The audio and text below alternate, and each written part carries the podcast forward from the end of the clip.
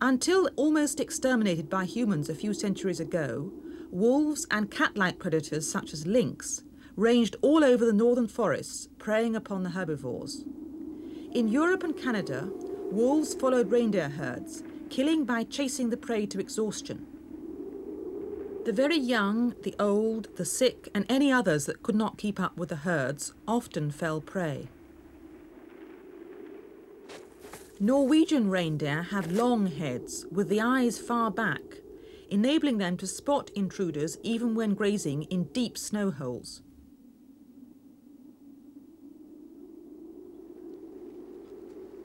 Herding provides some protection from predation, particularly for the young. But there are snags. The available grazing is soon exhausted by so many hungry mouths, and disease and parasites are easily transmitted.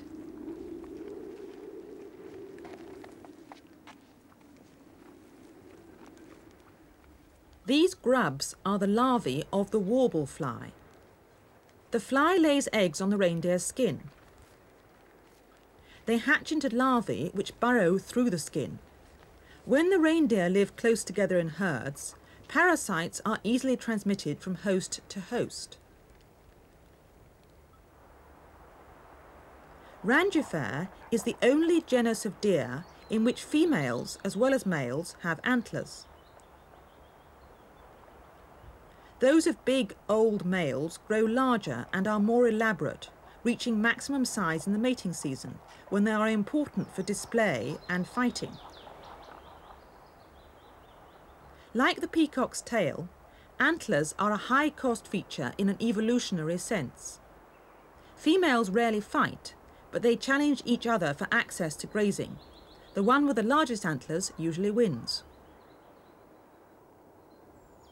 In all deer except reindeer, the fur of newborn calves is mottled and camouflages them as they lie hidden in undergrowth.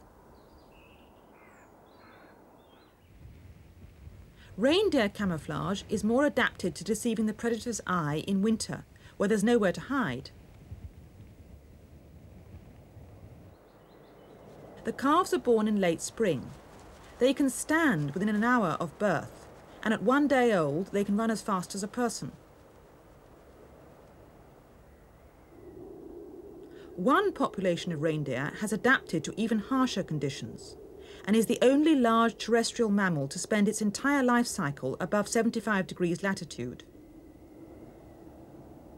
Sometime during the last 40,000 years, some reindeer, probably from northern Greenland or Canada, colonized Svalbard.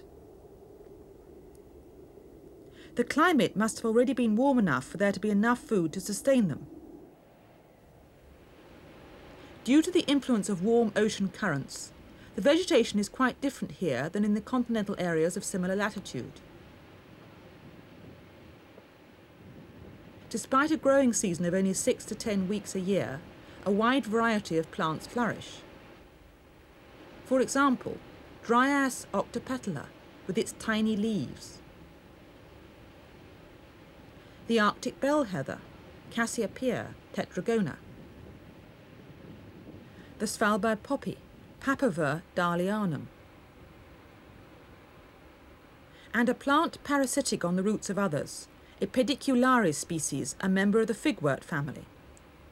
These examples are just four of the 164 vascular plant species found on Svalbard. This Landsat image shows the extent of permanent ice and snow cover on Svalbard. But on lowlands near the coast, the snow melts and plants can grow and flower from late June to early October. However, the soil is subject to erosion from melting snow, so even in July, vegetation is sparse except in bogs. Many seabirds, like these little auks, nest on cliffs around the islands, bringing nutrients in their excreta. Nutrients from the sea deposited on the uplands are washed down to the valleys when the snow melts. So soil around long established seabird colonies is greatly enriched, supporting lush green vegetation. This shows that it is the poor soil more than the intense cold or lack of light that limits plant growth.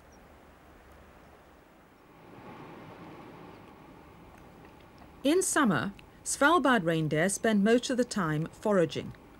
They take many small bites of the tough plants.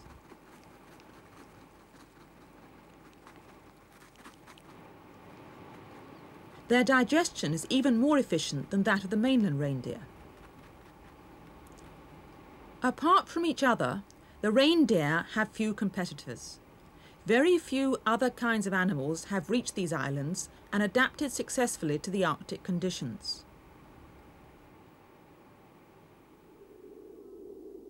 There are no large terrestrial predators on Svalbard. Without any natural predators, the reindeer live singly or in small groups, not in large herds.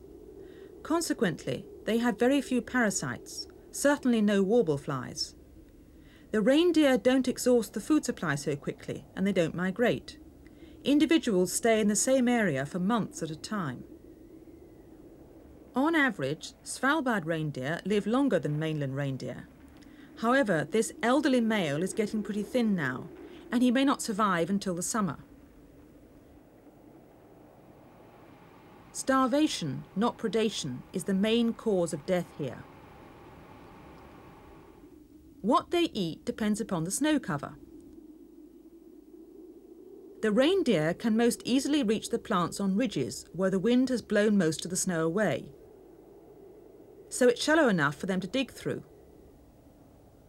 And what do they find? Often nothing. Or if they're lucky, some tiny desiccated dryas leaves. But just look how small a mouthful of green leaves would be. No wonder Svalbard reindeer have to spend most of the time eating. The main difference between Norwegian reindeer and the Svalbard subspecies is that the former feed on lichens in the wintertime, while here the reindeer are adapted to digest vascular plants of very poor quality. Their guts are relatively large and contain different populations of microorganisms that can digest this diet. Norwegian reindeer would starve to death if fed only on this poor quality forage because they couldn't digest it. At the end of the winter, food is difficult to obtain on Svalbard. Periods of thaw and refreezing form layers of hard ice between the wind-blown snow. Digging down to the frozen plants becomes increasingly hard work and eventually impossible. Ironically, a warm winter means snow melting and icing over the feeding grounds. It can cause severe hardship. The only hope is to wait for the spring melt. Fortunately, the Svalbard reindeer are adapted to cope with this climate. 25% or more of the body mass can be adipose tissue, a tissue that stores energy-rich fat and releases it as required. Svalbard reindeer fatten during the summer and early winter, then deplete their reserves when food becomes scarce or inaccessible. Females usually fatten more than the males and become very fat when food is plentiful. Most of the females are pregnant during the winter and they need to sustain their growing fetus as well as themselves.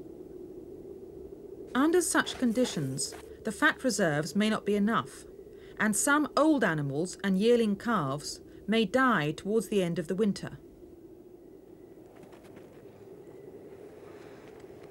The pregnant females may reabsorb their fetus rather than give birth to a calf that is unlikely to survive. Food is also scarce at the end of the winter for mainland reindeer. Becoming fat in the autumn would probably be adaptive for them too.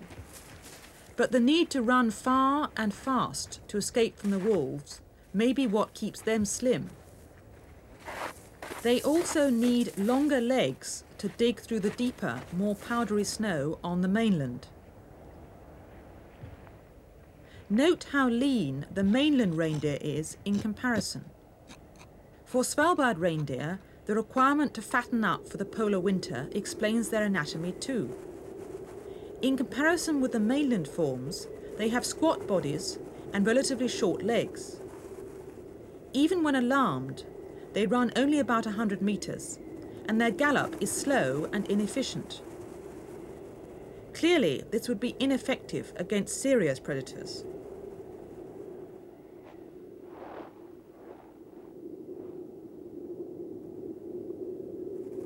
Occasionally, some animals, particularly young, inexperienced males, exhibit a curious behaviour when disturbed. This stotting behaviour may persuade predators to pursue a smaller, weaker member of the herd. Since there are no predators, it would not be much use on Svalbard. But it probably doesn't do much harm either, and has not yet been eliminated from the behavioural repertoire.